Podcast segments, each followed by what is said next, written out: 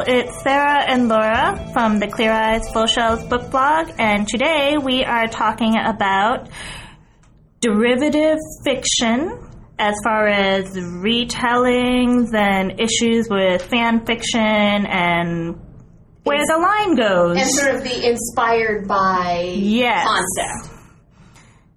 And so I am Laura, And I'm Sarah. yeah, so So you can. We've heard that we might sound a little too similar, yeah, and that we laugh too much the same or something. so we're trying to make sure you know who we are. Yeah, and we'll work on that. Maybe we'll try to come up with different laughs so that you guys can identify I- I us a little actually- bit we more easily. Doing strange accents. Yeah, I think that'd be really too hard in the course of the conversation, though. Well, and I suck at that kind of thing. Yeah. To be honest, I don't have like a performing arts background, Yeah, so it could just get awkward for everyone, and we don't want that. yeah, it wouldn't really work out. I don't No, think though. I, I really, I thought about a like really affected posh accent, but you know, I couldn't keep that up. so, anyway, this topic was um, had its origins when we were having a discussion. You had not heard about the controversy around Cassandra Clare and her first series, Right. Instruments origins in the fan fiction community. Right, like uh, Janina from Goodreads was in town. Hi, Janina. Uh, and she was in town, and so we were talking about this because I have not read any Cassandra Clare. I do follow her on Tumblr, but I haven't actually read I any actually of her books. I very much enjoy her Tumblr, to Yes, be honest. I do She too, which is why I follow good- her. Yeah, she writes a lot of interesting things about sort of being an author and the author-reader relationship and the Yeah. relationship to other authors and all of that stuff. I, I, and bullying, she's written some Yeah. very interesting things about that, so I enjoy her Tumblr as well. Yeah, so I guess there's been a lot of controversy about the origin of her books. Uh, and how she originated as a fan fiction author, and Harry So Potter fan fiction. and right? what? It was Harry Potter fan Yes. fiction, right? And I have read, I read the first three books in her Mortal Instrument series and had one of those, these like moments where I was like, why am I still reading this series? I'm not enjoying it. Like, I am not the audience for these books, and that's totally okay. And I get why, like, teens love her books. Like, Mm-hmm. she is like a rock star to teens, and I totally get why. But- just- that series, and I haven't tried her steampunk series, which sounds actually kind of intriguing, but Mhm. They're really long books, and I just can't. I just have so much on my to read list right It's now that I just don't, it's not something I can make a priority right now. But I am very interested in the issue where she has some major, major haters out there, apparently. Yes, this is true. and I would I'm really interested in the issue of where the line is between where it's okay to make money off of a kind of retelling or not. Exactly. You know, yeah, I, think mean, some people feel like she should not. be allowed to. the roots of her books, and I and this is where I think we have a bit of in- ignorance because neither one of us is involved in fan fiction. Yeah, and we're not And- e- legal experts And either. well, and also, I mean, the reality is we're also a bit older than sort of people who would have been involved in because fan fiction is very much like as a big An thing, internet it's, It's an internet thing, and since like when we were say teens, the internet wasn't really something that was yeah, big. but it does seem like fan fiction has kind of existed. I think it's existed for a long, time. A long time. but in terms time, of the community nature of it, Yeah, that's really you know the internet has been. I mean, it's the place where people obviously can read and consume and connect with fan fiction, and it's I think because we're just a smidge older than Yeah. grew up with. Like if they read Harry Potter and loved it, they could you know Google Harry Potter stories and find a whole fan fiction community around Right. Harry Potter stories, and like that's just you know if you're in your 20s you grew up with that, and if you're in your 30s Yeah. you didn't. And I think it's cool that these books generate a community I that do just like we want more so badly that we're going to write about it. We're gonna make cool our stories. Although I am, I have You to say, I did recently discover that there's such a thing as Friday Night Lights fan fiction, and I'm And pretty upset about some of my discoveries. Just look, all I was looking for was an animated GIF, and I went down this rabbit hole, and I did not enjoy that rabbit hole. I was pretty upset.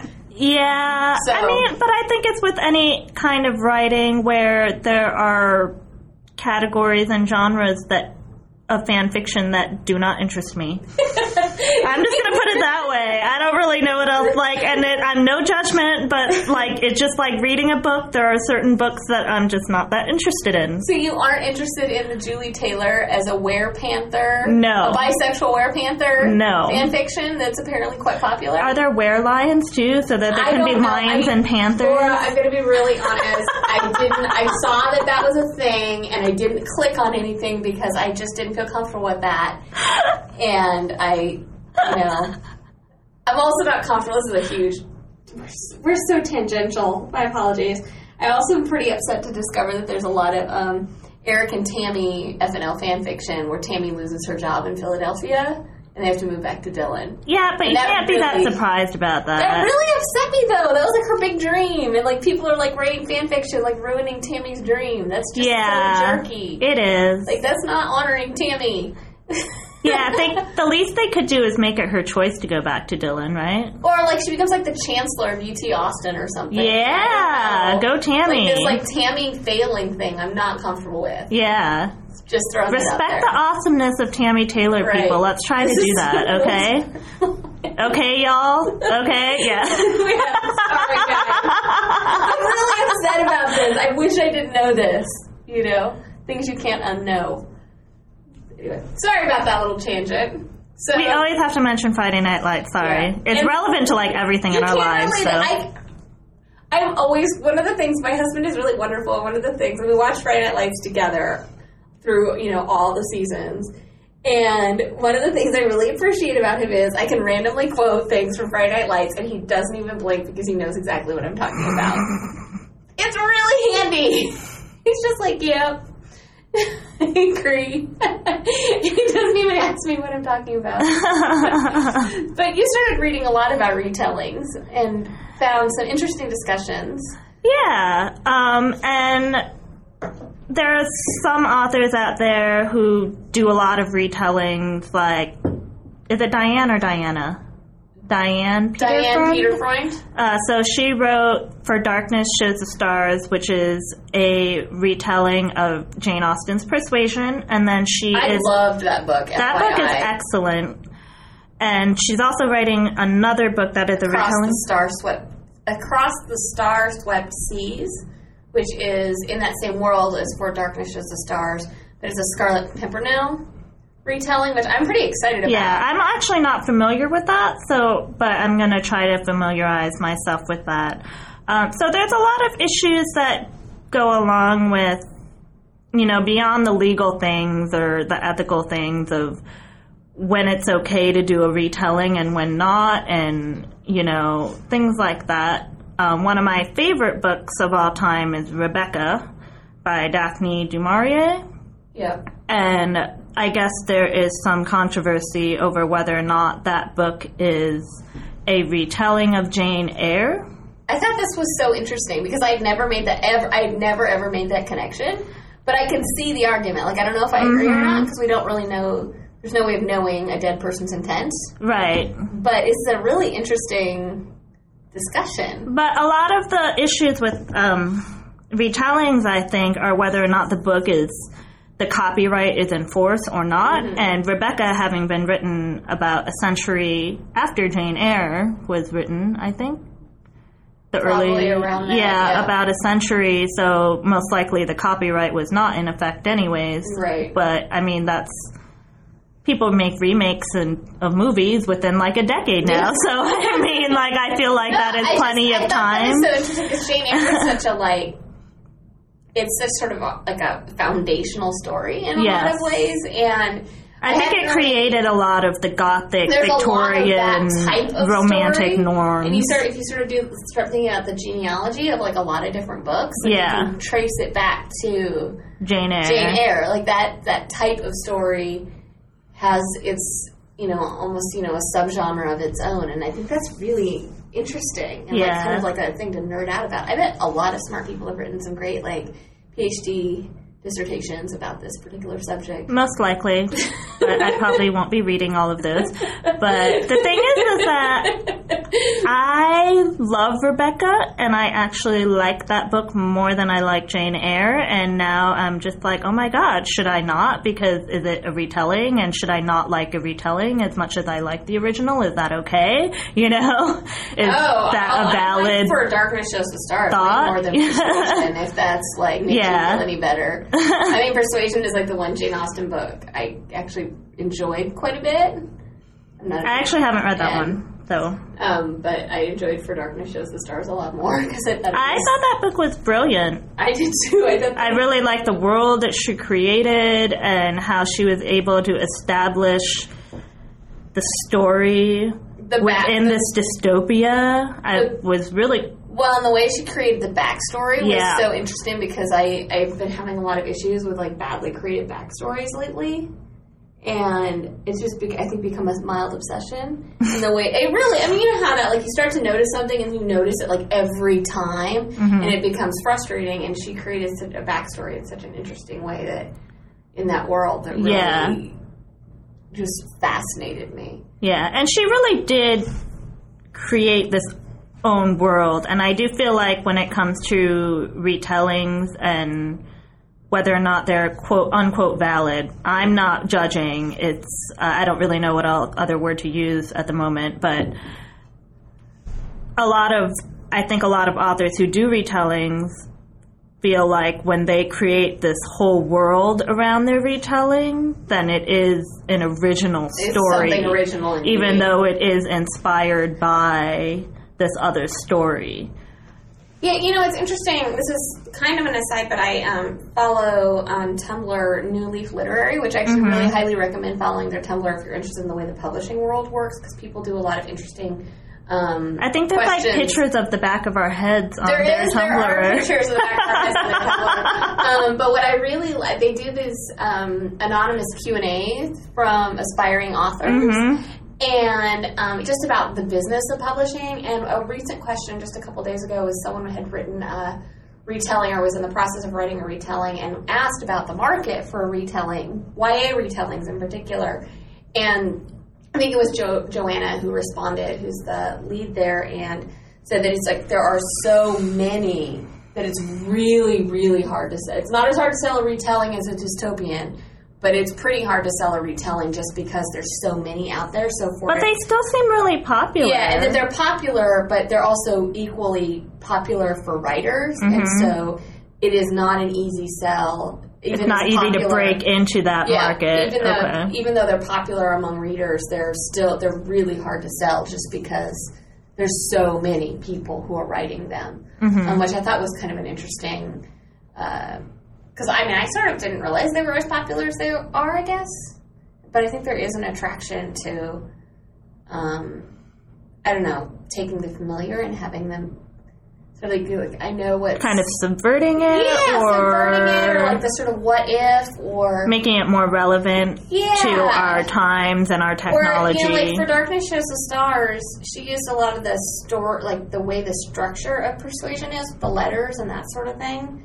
And, but it was so unique. And like that Yeah. was part of why that book was so interesting because it was using something that like felt familiar, but was completely different than what I had experienced the first time I encountered that type of story. Yeah, and I really loved how she, because even though I haven't read Persuasion, but I've read about it and I know Mm-hmm. the story, um, Jane Austen, a lot of her books are critiques on social and economic things, and I really like how. Uh, the author of For Darkness Shows the Stars was able to create this world to establish why that would be an issue in this future world um, in this dystopia and Yeah. like why there would be an issue of The- socioeconomics the social because I critique was yeah intact, and I thought that was really. She kept the elements intact that made Persuasion a really memorable and unique story. And it was Persuasion was also Jane Austen's last book, I believe. And I'm not sure about that. I'm pretty sure it was. And so there is a different. The point of view on Persuasion feels a little different, hmm and it feels actually a little more um, uh, heightened in terms of its critique. I mean, it- it's been a long time. Since Yeah. I, I read Persuasion in college in like a intro women's lit class, and that was so that would have been like my freshman year in college. Yeah. So it was like 1996 probably, and so it's been a long time. But I remember when we discussed that book and comparing it because everyone had read Pride and Prejudice because like I don't think you can go to school in America and not read Pride and Prejudice. Anyway, and so I um and I just remember that her that persuasion was much more of a not heavy-handed but more um, her social critique was more obvious Mm-hmm. because at that point like Jane Austen like kind of didn't, didn't care if people like were offended by her work Mm-hmm. like she used to try to be a little sneakier with her social critique so um, I thought it was important that Diana Diane Diane Peterfreund kept that intact if her darkness shows the stars Yeah. So, but with retellings and stuff, is how is it when you like if she were to not have as much of that social critique in it, would that mean that she was not honoring the source I- I material? mean, I you know, I just like think these are interesting questions. really I don't have the answers. and you I, know, I don't have the answers either, but I do feel like because that was such an important part of persuasion, like, in that particular work, that's really important. right? Um, you know, if in the, um, I mean, I know there's a popular retelling, what is it, Tiger Lily, that takes on Tinkerbell. Yeah, and I've been meaning to read that book, and I have not I yet. have So, too. And it's got such an interesting cover too. Mhm. It's got one of my favorites. Actually, it's so weird. It's like It's is pretty. A flower? Is it a fairy? Is it like something squished up? It kind of looks like flames. that was real. Okay, so we didn't have any coffee in my house this morning, so I'm just running on a single coffee, and that's kind of brutal for me. Um, sorry, such a squished up fairy. So awful. It kind of looks like a squished up fairy, though. it kind of does. Yeah, and um, which could be relevant to the book. I don't know. be- I don't haven't know, read it I yet. just, I mean, that's really taking like a character Mhm. and writing a new story for the character because it's about Tinkerbell, Which is really similar to what fan fiction which does, is right? not all that different than what fan fiction Isn't that what a lot of fan fiction is about? That's what Fifty Shades of Grey did. It took Edward and Bella from Twilight and rewrote the characters. Yeah, as- or it kind of creates alternate paths for these these characters, You know, being like, I didn't really like what happened to this character, so I'm going to change it, you know, Yeah. and create this alternate timeline for this person and create Kinda my like own story. So. I sound like a It's just okay, everybody. If you don't know about this about Sarah, is that everything is relevant to Friday Night Lights or Joshua Jackson. okay, so we're going to be talking a lot about Dawson's Creek and Fringe No, I just- and Mighty Ducks, which I love the Mighty Ducks. Everyone, I've seen oh all three movies, and the third one was bad, but I still liked it. I'm going to put that out there. Really? Like, you're like everything with Friday Night Lights or Joshua Jackson. I, that's embarrassing. Why? Joshua Jackson is hot. What's the When he was like the first season of Dawson's Creek, did you ever think he would grow up to look the way he does and sort of have that like charismatic Swagger. swagger thing he's got going on? No, I didn't. Well, I first saw him in the Mighty Ducks, and I was like, "Oh, he's so cute," you know. I mean, I just remember what I mean. I was in college when Dawson's Creek started, and I remember thinking he was kind of dorky, and then like all of a sudden he wasn't dorky anymore, and I don't know when that happened. Like that happened in like season two of Dawson's Creek, but I mean, still now as he's a grown up, because I think he and I are the same age. Yeah. He's like actually Close. gotten significantly more attractive. But I'm not like obsessed with Joshua Jackson. It's just I really liked Fringe. I can relate a lot of things to Fringe because that show was so bizarre. Yes, but you do like Joshua Jackson a I lot. do like Joshua Jackson. Just admit it. embarrassing.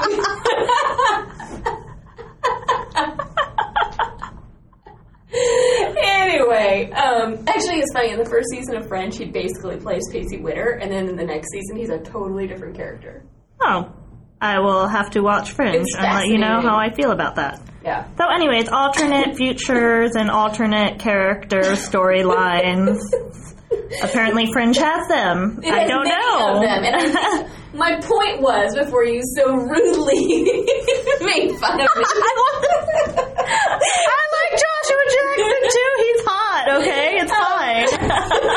was that I really am attracted to these sort of like alternate because Fringe does uh, the whole Yeah. show is about all these alternate possibilities and alternate universes and alternate timelines.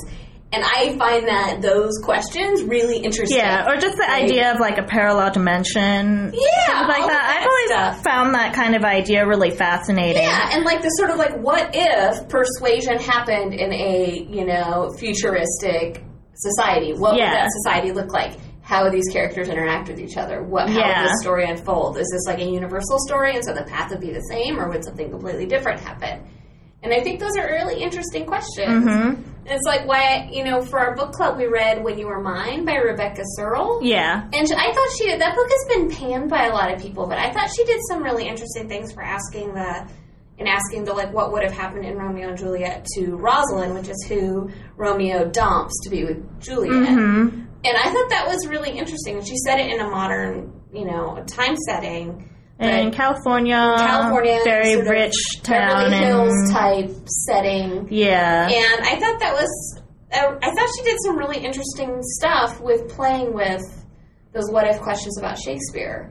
And um, like how if Shakespeare lived in our time, how would he how, write this story? yeah, and then like what would you know, how would we as like how would people observing the situation with Romeo and Juliet interpret what they were doing and their behavior? And oh, I forgot to silence my phone. Sorry, guys. Um, and um, all of that that type of thing. I thought those were really interesting questions that she asked. I know a lot of people didn't like that book, but I, you know, and I guess because like I mean, do people not like that book because they don't like retellings, or Um, I don't really know what the I think a consensus lot on of the that is. I think people. This could actually go back to our podcast about class. Um, people didn't like the the sort of setting of the um, upper class Californian school, um, and I think people thought um, Rosalind was kind of a jerk. I didn't feel that way. I mean, I thought she was kind of like a typical teen. I mean, Yeah. all teens can be kind of jerky when bad things happen to them because, you know, That's. That's I mean, kind of I like was. the, that's kind of the crappy thing of being a teenager is things that suck. I was an asshole when. I was a teenager. So, I will be straight um, up about I that, was- you I thought it was a really well done retelling and sort of asking these questions about like what, um, what else would have happened to. What, what, how would other people have been seeing what happened between Romeo and Juliet? Because Yeah. all the Shakespearean play we see is really the perspective of this. yeah. too and um, it's I I like those sort of twisty things. When I I, I actually enjoyed Jane by April Lindner, which I, you haven't read, but um, it was actually a very faithful Jane Eyre retelling, and it was almost so faithful it kind of made me squirm a little bit because it was basically just a modernized version. Yeah, And- and there's certainly things that would make you squirm in Jane Eyre. Uh, yeah, so. and um, one of the um, uh, and like there, I mean, the the big reveal in Jane Eyre is the same effectively as in Jane by April Lindner, Mhm. and it feels much more screwed up because of the historical context. yeah. And um, like just the relationship feels much more screwed up, way more screwed up, and way more inappropriate. And yeah, it's sort of like she does some kind of tricky things to make you still root for them. Yeah, and it just when you try to translate certain things and do them so faithfully, when there are just things that were okay historically that are not so okay today. Yeah. Um, so how does that work when you try to translate it so faithfully into a modern retelling? You know, like people in biblical times got married when they were 13. yeah, and You know, that's not, really a something we do now, you Yeah. know? and that was one of I mean that was one of why I I liked I think I gave Jane by April Lindner four stars on Goodreads and I like I always waffle I waffle a lot between the three and four star and I can't decide I usually round up I do that frequently. um That's a really tough, tough. it's a hard because it's like I feel like if I wanted to say like this is something that's worth reading because there's a lot of interesting stuff going on and I found it incredibly readable Um, but there were some things where I was like, oh, oh, this is making me really uncomfortable. But like then again, if she's making me really uncomfortable, like I don't necessarily think that's a bad thing. But that's almost the whole was- point of the gothic story, story. The gothic story. And it's you know I read um, oh, bloody hell. Uh, sorry. Are you laughing at me again? Because I like the fact that you just use like a British like I actually use bloody hell a lot, like when I write emails. I think this is like living in Ireland it's influence. one of those things yeah. that stuck with me, like bloody hell. And I try to not say it to Americans very often because they tend to think I'm like putting on airs, which I find really amusing because it's in no way like any sort of like, upper crust type thing. But I think because Americans are kind of dumb about Oh my gosh, she's using like a They're like, oh, British oh, it's British. It must be fancy. fancy and snobby. it's like, no, no, no, poor little Americans. and their lack cultural awareness. It's not fancy. It's actually kind of a rude saying. yeah. And um, Strands of Bronze and Gold, Haven't read it. which is by Jane Nickerson, and um, I didn't, I did not finish that book, but it's a Bluebeard retelling, and it's set in the American South, hmm um, pre Civil War, and I've heard um, mixed things about that one. and I think those mixed comments are very deserved. The writing is very appealing, like it's very attractive writing. It actually, a lot of people compared it to Maggie Stiefvater, and I think that's not a good comparison. Who I would re- compare it to is um, Brenna Yovanoff, hmm her style, which is um, very word laden and atmospheric. I like her writing a lot. Yes, which I like. I've only read one of her books and I liked it, yeah. I find her storytelling a bit not as enjoyable, and I think I need to read another book by her. I think so too. And um, I need to read another one. The only one I've read is I, I want to Paper read Valentine, actually the book um, that's the collection of short stories that um, uh, Maggie Stiefvater, Brenna Yovanoff, and was Tessa Gra- Grafton? I am not Grafton? sure. I'd have to look it up. Yeah, that Sorry. they did together because I think actually Brenna Yovanoff's style would translate really well to short stories. Yes. Um, but Strands of Bronze and Gold had a lot of sort of laggy plot stuff that bothers me about Brenna Yovanoff's writing as well. It's like I like the words, but I'm not. The story isn't Working. for me. Yeah. Um, and there were, and I didn't get to the point where there's some fairly problematic stuff that I've since read about. Um, and I would recommend reading the book Smuggler's Post about that particular book for some interesting um, thoughts on it. And I can't speak to that because I didn't read that far enough into, like, I read like two thirds, and I was just like, ugh, gotta Google the ending. But that's a Bluebeard retelling, and Bluebeard is a really disturbing fairy tale. I don't know that fairy tale. Yes, and Bluebeard keeps killing his wives. Oh. Yes, he's very, very, very. He's a sociopath, basically, in this fairy tale.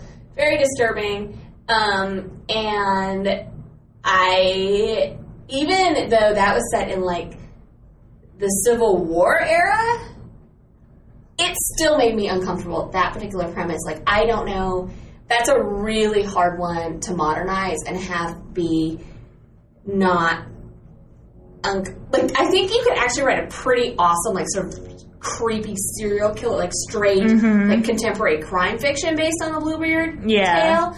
But like even you know set over 150 years ago, I was really the premise was very hard for me to stomach because it's so creepy and it's so inappropriate at like far worse than any Jane Eyre retelling. And the only Bluebeard because I think that's actually a really interesting that fairy tale is really interesting Yeah. and gross and disturbed. Which a lot of fairy tales are. they are, um, but Ron At their root, they are. Ron Koertge, who um, is, I think I'm figuring out, is actually probably one of my favorite authors because he does a lot of really interesting stuff. He writes novels in verse, and he also writes, writes you know, just straight prose. But he did wrote Lies, Lies, Knives, and Girls in Red Dresses, which I recently read. yeah. And it's a series of very short, it's short stories, very short stories um, that are retellings of fairy tale, classic fairy tales. And he did a um, modernized Bluebeard that was really good and really freaking disturbing. Like there is, yeah. and it was it's only like four pages I'm long. cringing. By It's the only way, like four pages long, and it's really good. And it's it's in a um it's in free verse, and I highly recommend it. oh, I'll have but to it's read the that. only thing that like really I've seen do justice to the creepiness of the Bluebeard story. It's but just certain things hard one to- don't translate. I think that's a You hard know, one. like I- we read Ten by Gretchen McNeil, which is a retelling of mm-hmm. Agatha Christie's, and then there were none. yeah, and I don't think that was. I mean, there were some issues with the writing in that book. Yeah, I mean that book was fun, but it was just when it translated into the modern era where you do teenagers doing vigilante justice, it, just made it very campy. I felt like, yeah, and that was the way I felt with that book also was that when it was that story, if you're going to translate and then there were none, you need to acknowledge that is a really gruesome, disturbing story. yes. And while 10 was fairly gruesome, it she held back on some of the most psychologically Yeah. disturbing stuff, particularly the ending. yeah. And I actually thought that did a real. And that's where it's like, are you paying service to the source material? Right. Or would it have been better off to write something completely fresh? Because Yeah. I think maybe if that story had. Because I kept. Because I knew, and, and then there were none fairly well. Um, I kept. wa- waiting for some of those really creepy moments in the source material, and they Right. weren't there. And so and I think, and then there were none is also it's more of an adult, It's a very psychological, grown up, like an adult retelling of, and then there were none. Could be, could be outstanding, And terrifying. yes, um, especially if some of the worst part, like word by worst, I mean like creepiest, grossest, most terrifying parts were, particularly the ending, were intact. yeah. And that's where I felt like ten really faltered. But it was still fun to read. It was totally fun to read. But it changed. I think putting it into a modern day setting with teenagers With teens, really just- kind of changed the feel of the story a lot. If, if it had been more faithful to and then there were none, it would have been much harder to market to the teen Yeah, market. It would have exactly. been really hard to get into libraries, really hard to get into school libraries, Mm-hmm. really hard to, you know, appeal to a lot of the people who buy YA books. Because I know, you know, the, the library and school market is huge, and if it had been really faithful, I think it would have had some real marketing challenge, challenges. right. And it seemed like that was actually a pretty easy, you know, like teen, sort of almost like Christopher Pike ish. Yes. Uh, which I have no problem with. Right. To be quite honest, and I imagine, you know, I loved Christopher Pike. I loved Christopher I read Pike like I all the I books read when I was a teenager. we need to do our Christopher Pike read yeah, we, should forgot about that. Christopher Pike read along and then do a podcast about it. Yes. oh my god, like that's such so a good idea. Let's do that. okay, so just mark your calendars, ladies and gentlemen. We're gonna do Christopher Pike podcast. yes, that should be.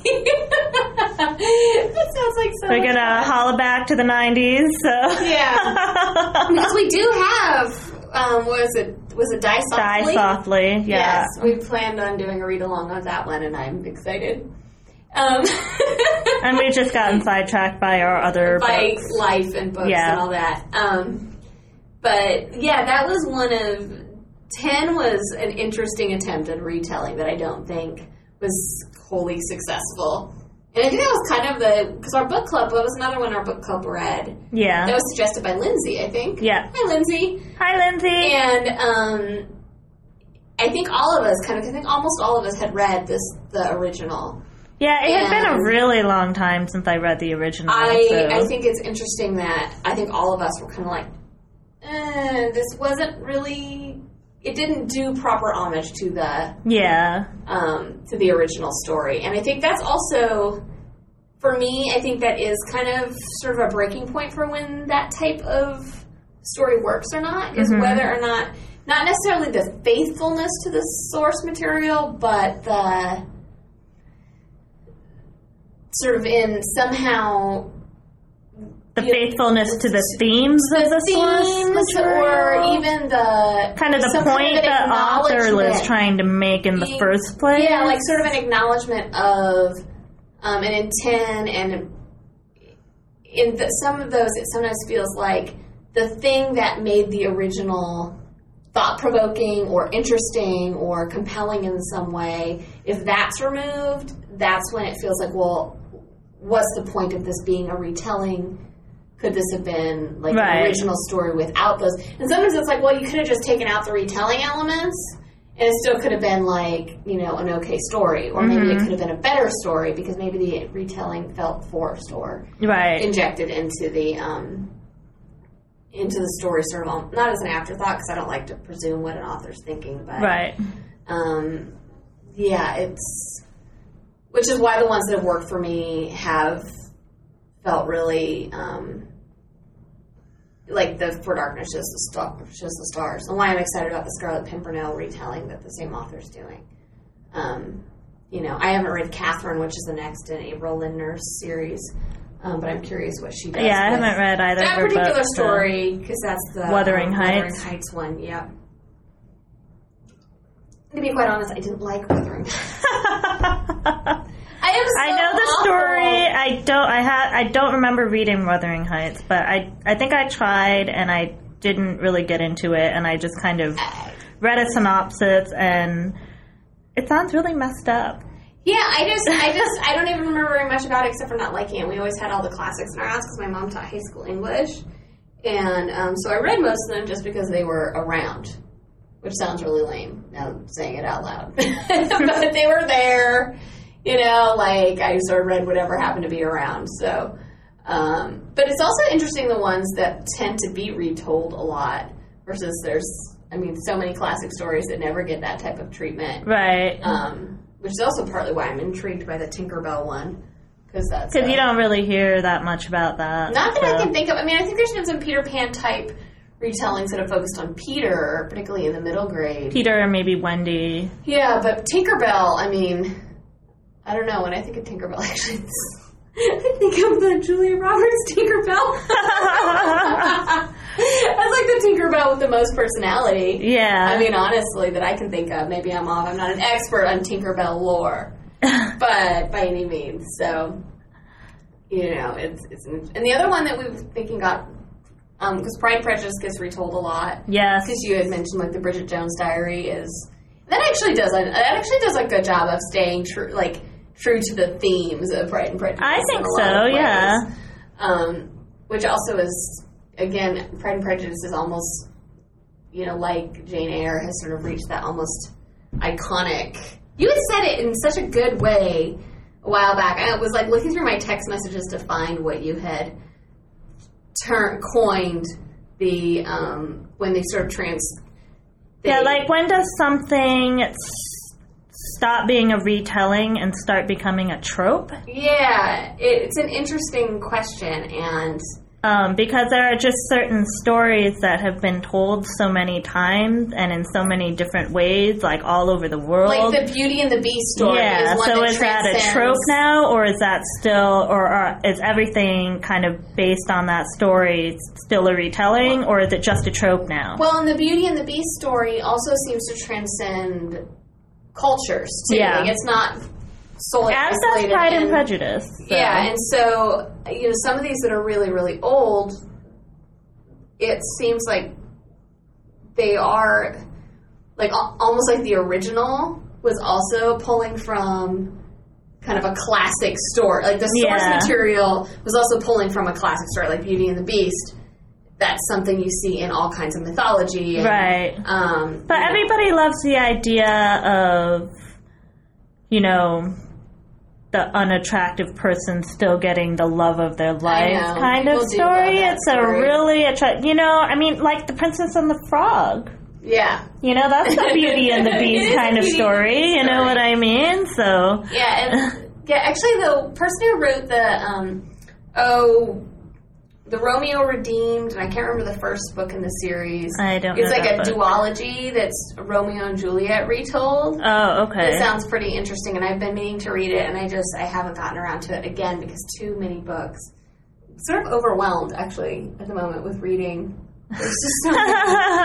And um, but she has a Beauty and the Beast novel coming out that's Oh, okay. really interesting um, because I know her books have been people have generally really really liked what she's done with modernizing the classics. Yeah. and I think And that's like, what a- makes a good modernization? You know, like West Side Story is kind of when it was written was a modern was a retelling modernization of Romeo, and Juliet. and that's a really good like. It's screwed up. Yeah. But I mean, it's got finger snapping. Yes.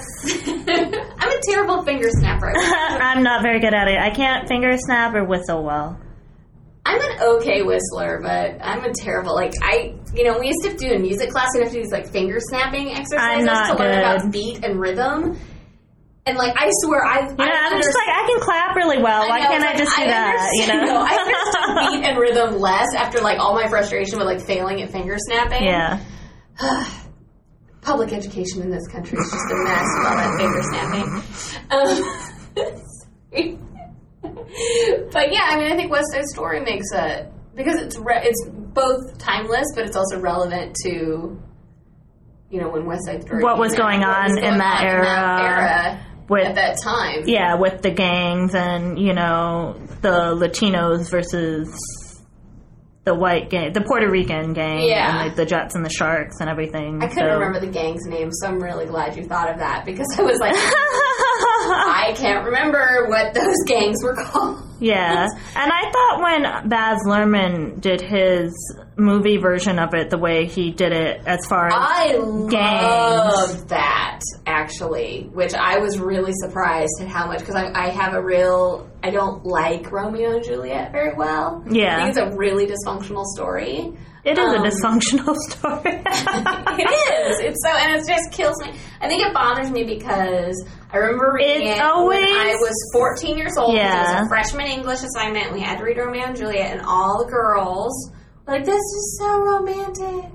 This, is so, and I can't. I, I mean, I'm not. I'm going to spoil Romeo and Juliet for you guys. They die. At the end, called It a tragedy, not you know. romantic. It is a tragedy, and I remember my English teacher trying to explain, like valiantly. He made this valiant effort to like explain, like actually, it's not romantic. It's a tragedy, and here's what a tragedy means. Like we're reading it so we understand, like the classic Yeah. tragedy, like and what this sort and of the trope of a And so, romance like- novel, Romeo and Juliet, does not not. romantic. like, and I just remember that my English teacher spent all this time trying to explain that this was a tragedy, not a romance. and it And, didn't like, really it work, just right? Didn't work, and people were just like, "It's then they loved each other so much, it wasn't worth living if they couldn't be together." And like, it's just like, no, that is a bad thing. and I just, I just remember. I mean, my poor English teacher. I actually feel bad for him now. Um, that it was just, and that's why I sort of have this hatred of Romeo and Juliet. Is that it's still like. And you see it like people who should know better write about Romeo and Juliet, and they like talk about it as like this epic romance, and it's Yeah. just But I thought that that's why When You Were Mine kind of did a good job pointed the in that. the dysfunction of it there- all. Yeah, It, I mean, the way it was- just from uh, Rosalind's point of view, and she's just like, really, we've been friends for years, and you're gonna now you, you're gonna go down this path. yeah, It was, yeah, very. It did a really good job of pointing out the unhealthiness of that story. It was did not romanticize it at all. right. And um, though I have still seen people refer when they talk about when you were mine about the romantic nature of Romeo and Juliet, it's like it's not romantic. We're It's just horrible. not going to be able to convince people otherwise, so we're just going to have to give it up. I, mean, I want people to understand that that relationship is not healthy, and it's also, you know, was like written a zillion years ago. yeah, So- but it was also written as a tragedy. As a tragedy. Like it was it's never called Romeo and Juliet, a tragedy. a tragedy. So anyway, not a comedy. there's a really interesting retelling coming out um, that uh, I really am interested in. I mean, uh, in you know the character of Ophelia in Hamlet. hmm You know the mad Ophelia, because you know Shakespeare didn't like women very well, and so he would, you know, I mean, he always had these like sort of like crazy dysfunctional female characters. Yeah. I mean, he did like that was. But just, he had a lot of male dysfunctional Oh yeah, I know. There was always a like crazy woman, and um, there's. I just got a galley of, um, and that I'm going to have Sandra, who's also my mother, Uh huh. review um, because she's obsessed with Hamlet. Oh, I did not know and as that. a result, yes, it's. It does it surprise you? no. Yeah, and um, she and I used to have these sort of debates about the character of Ophelia and um, who's the you know the mad Ophelia. That's what she was referred to. And there's a book coming out called um, A Wounded Name that is sort of a. Um,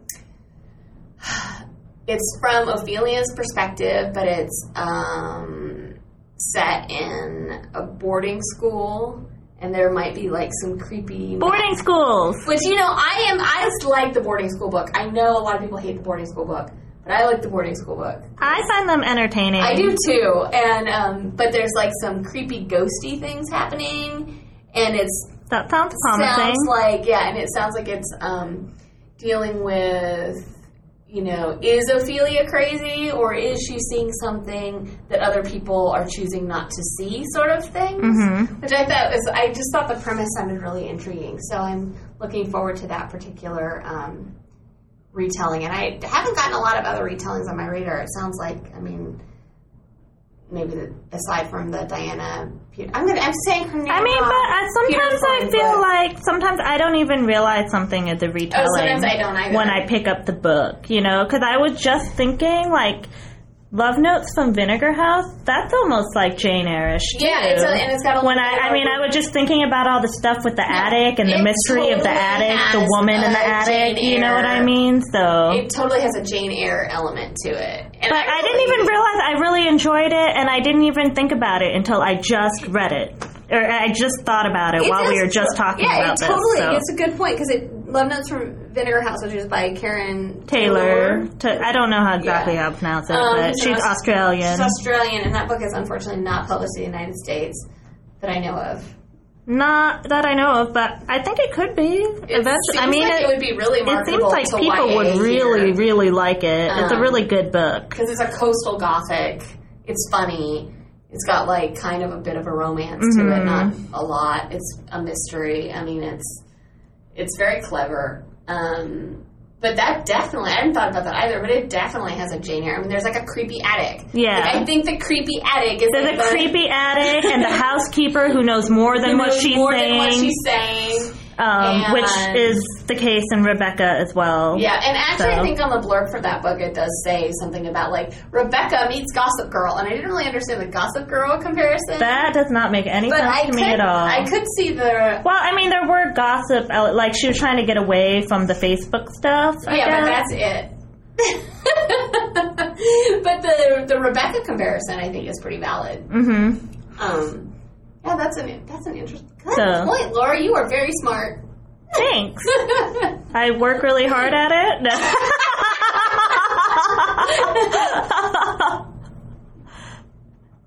That was funny. but then, you know, with the beyond the retellings, now we have this weird phenomenon of the pulled to publish fan fiction. mm-hmm. So, I the pulled to publish term is something I didn't. Um, I actually didn't know what that meant for a while because people tend to use the, an acronym. They're like, it's like P2P, Which I thought was person-to-person file sharing because Yeah, that's what I that's what I grew up so I was very confused for a while when like a number of like um, blogs that follow publishing and that sort of thing would like use this annotation like P2P fan fiction. I'm like, what is this? I know they're not talking about file sharing. I know it's something else. It took me. It's so confusing. I have to look up a lot of things in the Urban Dictionary these days. I do too. Like, it's making me feel. I don't know if it's making me feel. Like makes me feel old. or old. Like I feel uh, old. I just, I mean, I just, I can't speak in acronyms. Like, I just, I will never be able to do that. Like, even when I use like, like, like, acro- when I do use acronyms, it's it's done, more of a joke for me. it's more done in a sarcastic way. Yeah. like, it's, it's a joke. Like, if I say OMG, I'm being sarcastic.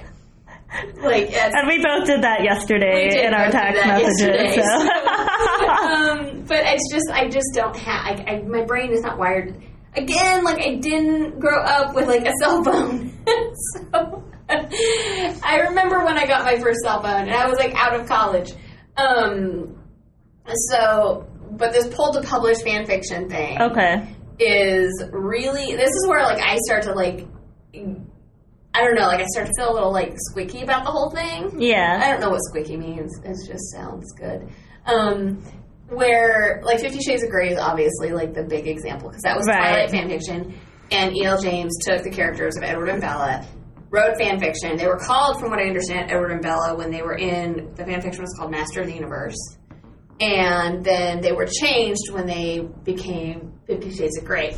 And Dear Author did a really good post that basically analyzed the fan fiction and the published Version. version of Fifty Shades next to each other, and they are basically unchanged except for the names and Mm-hmm. like a few tiny, de- like tiny details. So then I think they figured it was like ninety percent the same as the fan fiction. Yeah, it was like high 80s or low 90s. Yeah, Yeah, but very, very close. very yeah. close and it's and i mean and that's where i start to feel like if you've taken someone's like if you've taken someone else's characters and then And are profiting. and are profiting from them that's where i start to feel And that seems I- to be the line where people draw where it's okay to publish and you know, I feel like that's that's, the I line. feel so I like feel like a lot of things people are like, okay, if it's out of copyright, then it's okay. Yeah. But But I mean- then and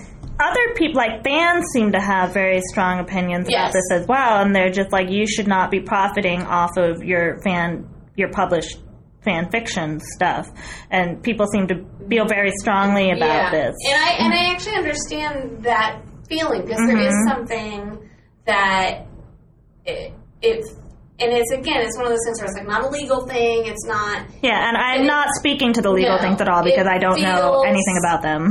icky. yeah. You know, and there's been a number. Twilight is. I, I saw a list and I searched and searched and searched huge. of novels that are published that are twi- that have their origins on the Twilight fan fiction. Right. And some have been changed significantly to where you wouldn't recognize them, and some it Yeah. sounds like are effectively quite unchanged. And there is something. I mean, so the line just seems so blurry. I think because Twilight is such a relatively new series. I mean, it's not that. If Twilight were, you know, 80 years old, I Mm-hmm. would feel very differently because then it, I mean, you know, could theoretically be an iconic text. I think I need to go take a shower now after saying that. Um, that's really different than these new works having fan fiction written about them and then yeah. the profit happening as a result. It's not good. Yeah, Like, and there, I mean, there are fans who have really big problems with it, and there are authors who have problems with. It. Like some authors don't want fan fiction of their work out there, and they will go to great lengths to stop it. And other authors are okay with it. So I guess it should just be on a case by case Yeah. basis on whether or not the author that the material is based on cares or not. Because Yeah, some authors I- maybe they don't care, and they're just like, whatever. You know, Yeah, I'm like- happy to have inspired you into writing something that is worthy of publication and some authors are like no and that i guess that should be their choice if Yeah. somebody else profits I mean, off of the world that they've created. How does Stephenie Meyer feel about Fifty Shades of Grey? Has i have no I- idea i, I- haven't heard anything I haven't about heard that anything. I mean, I read Entertainment Weekly fairly, you know, consistently, and have not Yeah. seen anything about how she feels about that. Maybe that's one of the things you're not allowed to ask Stephenie Meyer. yeah Um, but but just the world these days the way that people interact with authors and you know which is a totally different podcast yeah, that we something- probably need like, to go into I wrote about this, and like I realized it needs to be cut into like three parts. Seriously, it just it got ridiculous. Like I took it, like I it is big but it's good I know, but I expanded it on my. It's on my computer at home, and I I need to Oh. cut it oh. into like chunks because it's not readable at this point. It's like way too. It's like it's like six thousand words or something insane at this point. It just I need to get a handle on that. Yeah, so I'm Um, really curious as to how everybody else feels about this issue. Like, are you guys okay Yeah, with retellings? Like, where do you draw the line where a retelling, where like telling a story again is okay, and when is it not okay, and why? I'm really curious about Yeah, how people feel about this because the line is very, very it's blurry. Very, very blurry. and it's the very- authors themselves will say that it's very yeah, blurry. And I found a really interesting thing when I was doing some research for this podcast. Um, that was about famous authors who write fan fiction is like part of their sort of like either for fun because they're really involved in like fan base like you know in sort of the fandom community or because Mm-hmm. I mean, and a lot of authors have been published because of fan fiction, and now they do their other and have channeled in, into other things. you Um, know, so they're just like, I can't judge fan fiction because that's how I started writing. This is my inspiration. like. Meg Cabot you know who is quite famous Yeah. used to write um, Star Wars fan fiction Did she really? yes I would not have guessed that. I would not have guessed that either and I But I love it. I actually really am glad that I know that about Meg Cabot um, I just yeah she re- Star Wars I would have never guessed that um, but there's just a lot of interesting um, yeah and what was it? oh yeah and S.E. Hinton who wrote The Outsiders writes actively writes Supernatural the TV show That fanfiction. is fabulous. Yeah, so I think an interesting. I, yeah, I, I thought that was pretty fabulous. Like that was. There were a few others that I thought was, um, like Neil Gaiman is, um, uh, is a big fan of fan fiction. And he thinks it's pretty much fine as long as no one's making money off of it. Yeah. Which I think is, you know, a reasonable enough approach. Um, but um, Orson, Orson Scott Card has written Old Testament fan fiction. Oh, Yeah. So I didn't realize that was a thing. I apparently it is. Um, so FYI, uh, there is biblical fan fiction for those of you who are interested. Old. Testament fan fiction, which sounds pretty violent and Sounds pretty badass, if you ask me. If I remember the Old Testament correctly, and I think I do. yes, there's a lot of yeah. Um, so Was it like sacrilegious to just say badass and Old Testament together like that? Am I going to go to hell? I am not an expert on that topic. Okay, well, I'm sorry if I offended anybody by doing that because I didn't mean to. Um, I think you'll be all right. I think our I think our audience is understanding. That yeah, so I I did think that was actually a pretty interesting um, uh, bit of information about the authors who write fan fiction and um, R.J. Anderson who wrote. Uh, I'm gonna forget what her books are because I haven't read them. They're books about fairies. I don't know her. Oh, she's quite popular. Anyway, she um, she has written extensively about because she's still an active fan fiction writer. Oh, okay. Um, about sort of basically outing herself as being a. Um, she wrote a series of books about fairies that are pretty popular. Um, and just the like what fan fiction does for her writing is like sort of a practice. mm-hmm. But then there's also, have you heard about the One Direction fan fiction that got pulled to publish? Like a teenager wrote fan fiction. Oh, I think I did hear something about, that briefly. The, the quote unquote band, One Direction. and got, I know, and got a not insignificant book deal based on her, she's 16, based on her One Direction fan fiction about a teen who has a love triangle with two of the boys from One Direction. And yeah, and the best part is Penguin got the, bought her fan fiction, and because they've been looking for someone to write a YA romance that had something to do with boy bands, and so basically, apparently, what they've been trying to do is they editor acquisition editors tra- trawl the fan fiction sites looking for the types of books that they want to add to their list. And this fit one of their sort of checklists of That's that pretty fascinating. Isn't that fascinating? And some of this stuff I think is really interesting. so know obviously, publishers are they're yeah they're on board with fan fiction. Yeah. both looking. Um, I I know that actually on the New Leaf Literary blog they had talked about that recently about how one of their clients they um, sought out because her fan fiction they felt it was really good, um, and then. Um, but I know a number of folks have been discovered through editors trawling through the fan fiction boards because they're looking for a specific Yeah. thing to add to their list. Yeah, but I'm assuming they Um, have to be really careful that it's I would think that they need to be really careful and for like legal reasons. I would think that's the case. I mean, this One Direction. like, I mean, they um, have to be different enough if it is based on something that is still under copyright, correct? I mean, so I what's mean, the line? I that you know. know, I mean, like I I think this is a really good question. I mean, it sounds like in the One Direction fan fiction, the main thing they're changing is the name of the band and the name of the boys. You know, but Yeah. it, but it's had like thirty thousand reads on the fan fiction board. yeah, and I wonder how One Direction feels about those. I don't you know. I haven't seen an official statement from One Direction. Um, but I have to say, I think that I can't our- believe they haven't made this a priority know. for the book say, world. I think our boy bands, just looking at One Direction, our boy bands were a little more appealing than the boy bands of today, which look super dorky with all their fancy hair. I mean, just saying, you know. I mean, what happened to the JT and Yeah, Sync look? I mean, like, like- don't you guys remember that hair? That was not good. It was not good. It was it was not good. We may need to put a photo of J, JT. and I think that is Hair. an excellent idea. Because it was like super curly. Because he had don't let and then it it's just like, bleach blonde and then it was like it was and like parted in the middle. it was just and it was all the gel. There was so much gel. Yeah, there were just so much to it that is.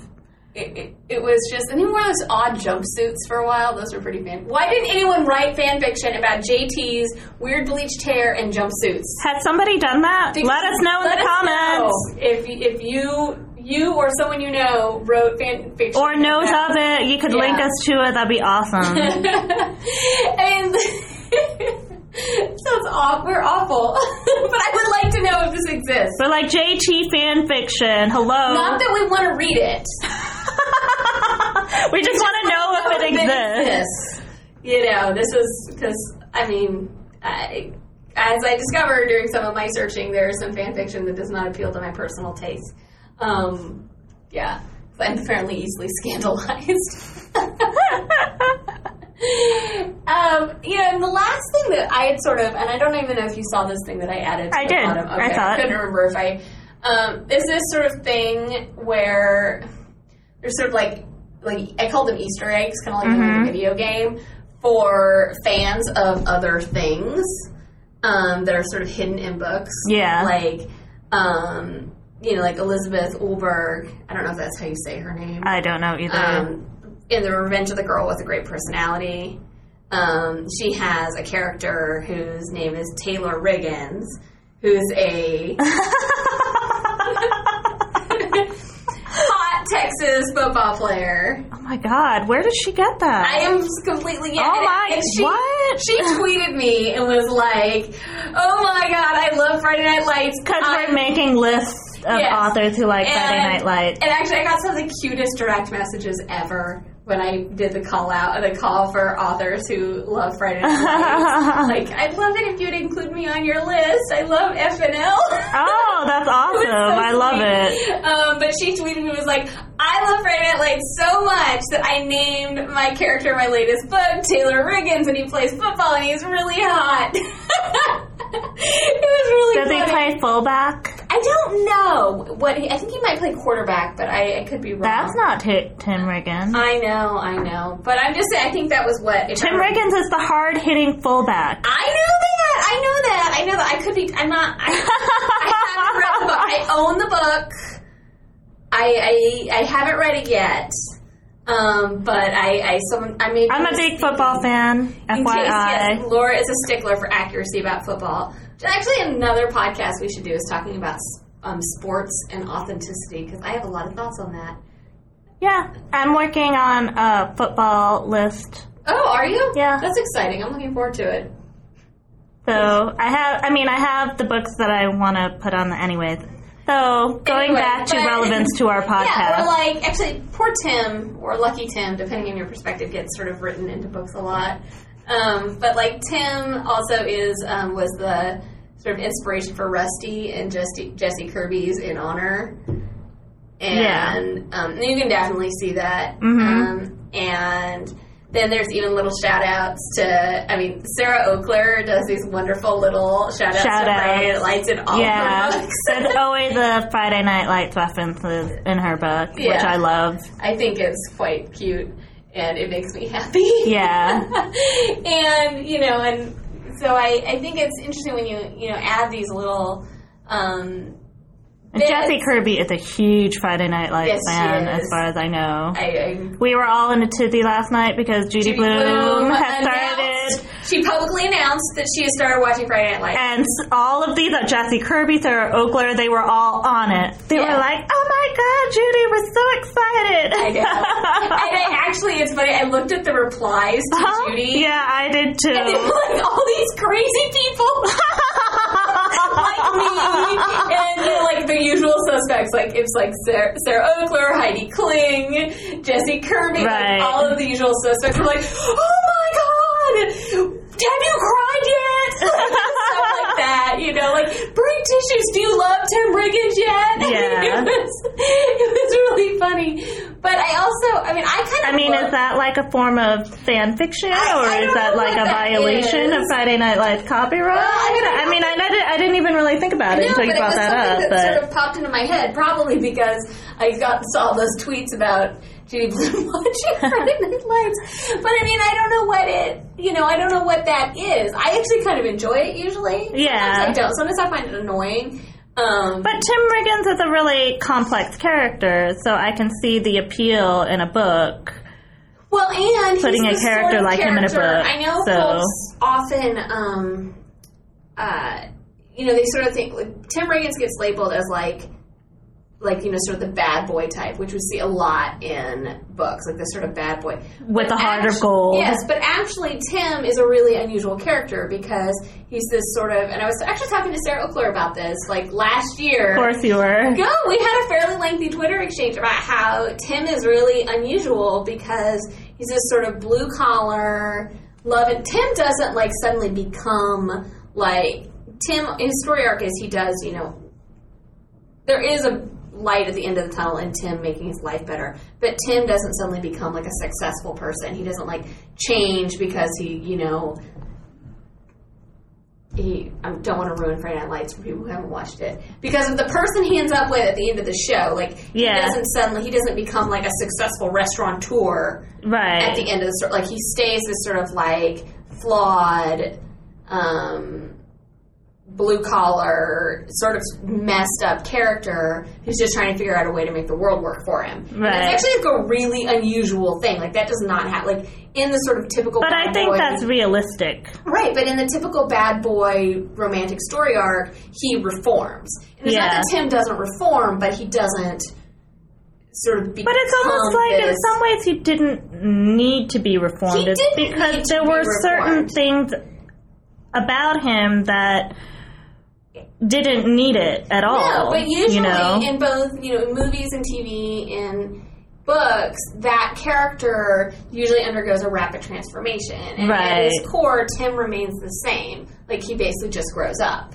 right. And that to me is a more realistic and a more appealing storyline. You don't see that all that often. So I can see why, you know, Tim in particular is one that, you know, authors are so attracted to Right. because he because he doesn't follow that same sort of the the way that character always has to be. yeah. And that's I, I really you know, I really appreciate that. Or Yeah, so I mean, I can see why he's, you know, an inspiration for authors and their male characters, especially for YA. Yeah. So, Because he is something different than what you usually see. So, right. you know, I don't know what the the line is. I mean, it's that's a hard one, and Yeah. You know, and I think there's more. I mean, it's you know, Tim is the one that sticks in my head, but I mean, I remember the reason, and I've ended up loving her books. There's I read first read a Molly O'Keefe book was because she um, she had said in a USA Today interview on the Happy Ever After blog, which I really like, but it's really annoying because they don't have an RSS feed activated, so I don't read their blog on a regular basis unless someone I follow on Twitter tweets that there's something interesting on there because I will not FYI, please- to that crap. RSS, please.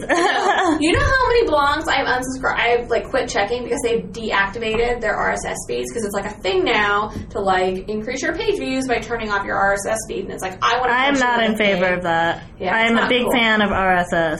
So anyway, a little tangent. But I read an interview with her on the USA Today Happy Ever After blog, um, where she talked about how Tyra was, um, you know, she Molly loves Friday Night Lights, and she talked about how Tyra had inspired her um, writing of the main female character in Can't Buy Me Love.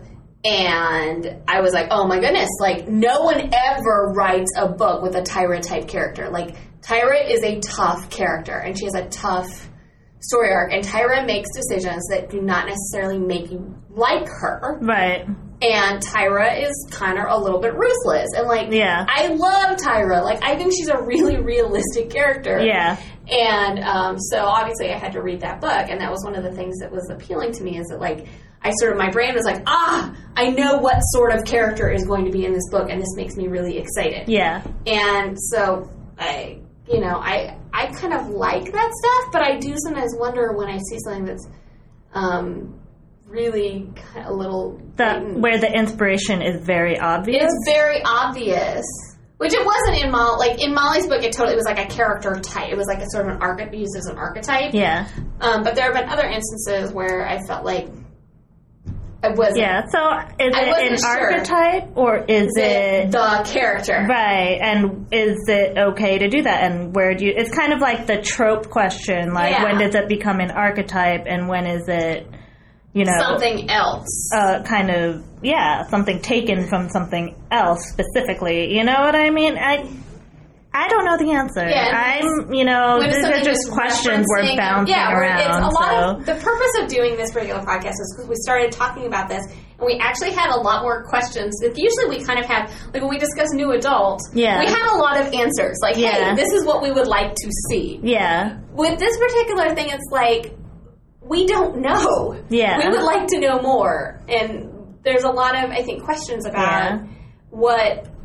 you what know, I mean, because derivatives are out there. yeah, there are. We've all read them. We've all all are like, oh, really I would love to see this modern day. You know, Um, you know what I? I mean, I rem- I still want to see like a you know an adult spy novel type series that is kind of like Alias.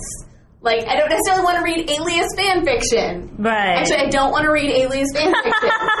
There's no necessarily about it. Um, but I would love it if someone explored that sort of, you know, kick-assy female spy type. You know, I love that crap. I love action Right. movies and that sort of thing.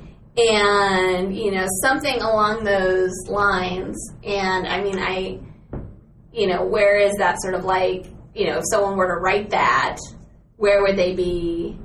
saying like, "Ooh, I would like to explore this type of dynamic and this sort of setup." And where is it that, and where is it, you know, something that we're maybe not comfortable with? And right. Seriously, someone, someone please, I'm like begging the microphone right now. someone please write those books for me.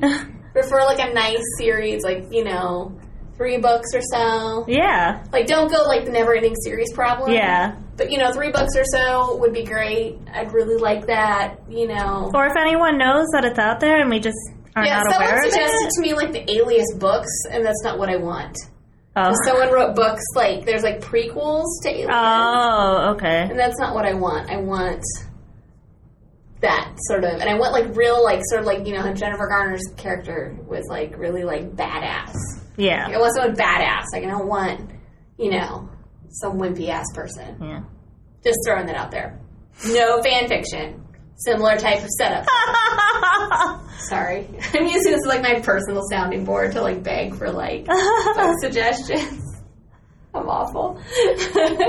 Anyway. So we would love to know what you guys think about this thing. Like, is Pride and Prejudice a Regency trope at this point, or are all new Pride and Prejudice thing just simply retellings Are they of Pride? and- retellings of Pride and Prejudice? What's the Are they- difference? yeah. Are you know, how do you feel like what's the line between, you know, Inspiration, inspiration and copycat. and copycat and fan fiction and like how do y'all feel about this pulled to publish thing of the fan fiction world i mean that's that's where I think there's a lot more of the Controversy. There's the controversy and a lot more sort of up in arms stuff. But I think some of the But you see it in historical things. You know, they've well. written sequels. I mean, there's sequels to Pride and Prejudice that are There are like There the sexified Pride and Prejudice. Like, yeah, how do we feel there's the? Gone with the Wind sequel. You know, oh, I'd forgotten about the Gone with the Wind sequel. Yeah, which Um, I don't know if I feel like that was a bit controversial. It was a bit controversial. but I don't know um, if it's because people didn't like it.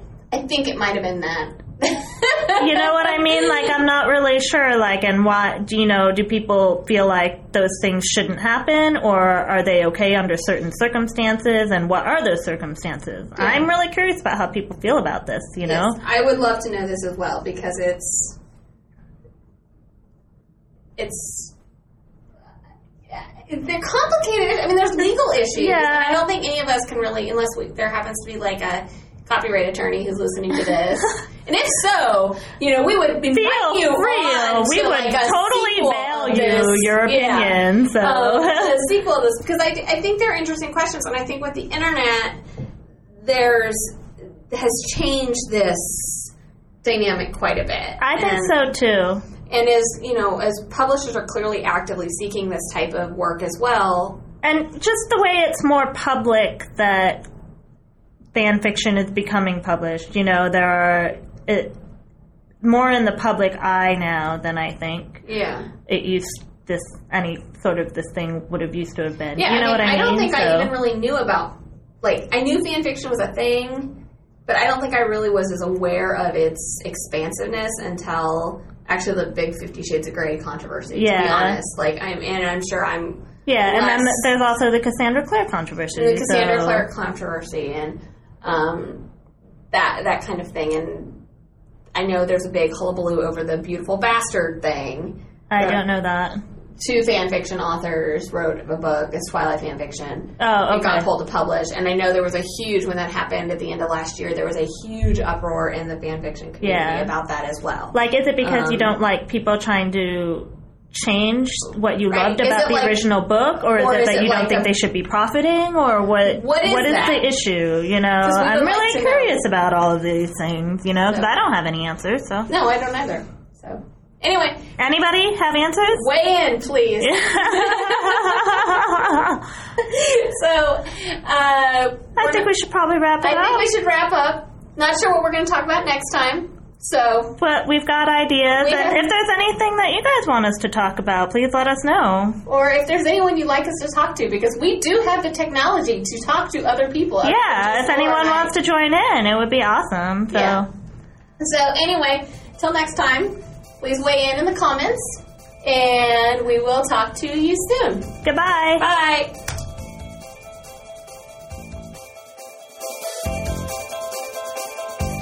Thanks for listening to the Clear Eyes Full Shelves podcast. Be sure to check out our book reviews, recommendations, opinion, and all around nerdy badassery at cleareyesfullshelves.com or on Twitter at Full Shelves. And make sure to subscribe to the podcast in iTunes. Until next time, Clear Eyes, Full Shelves can't lose.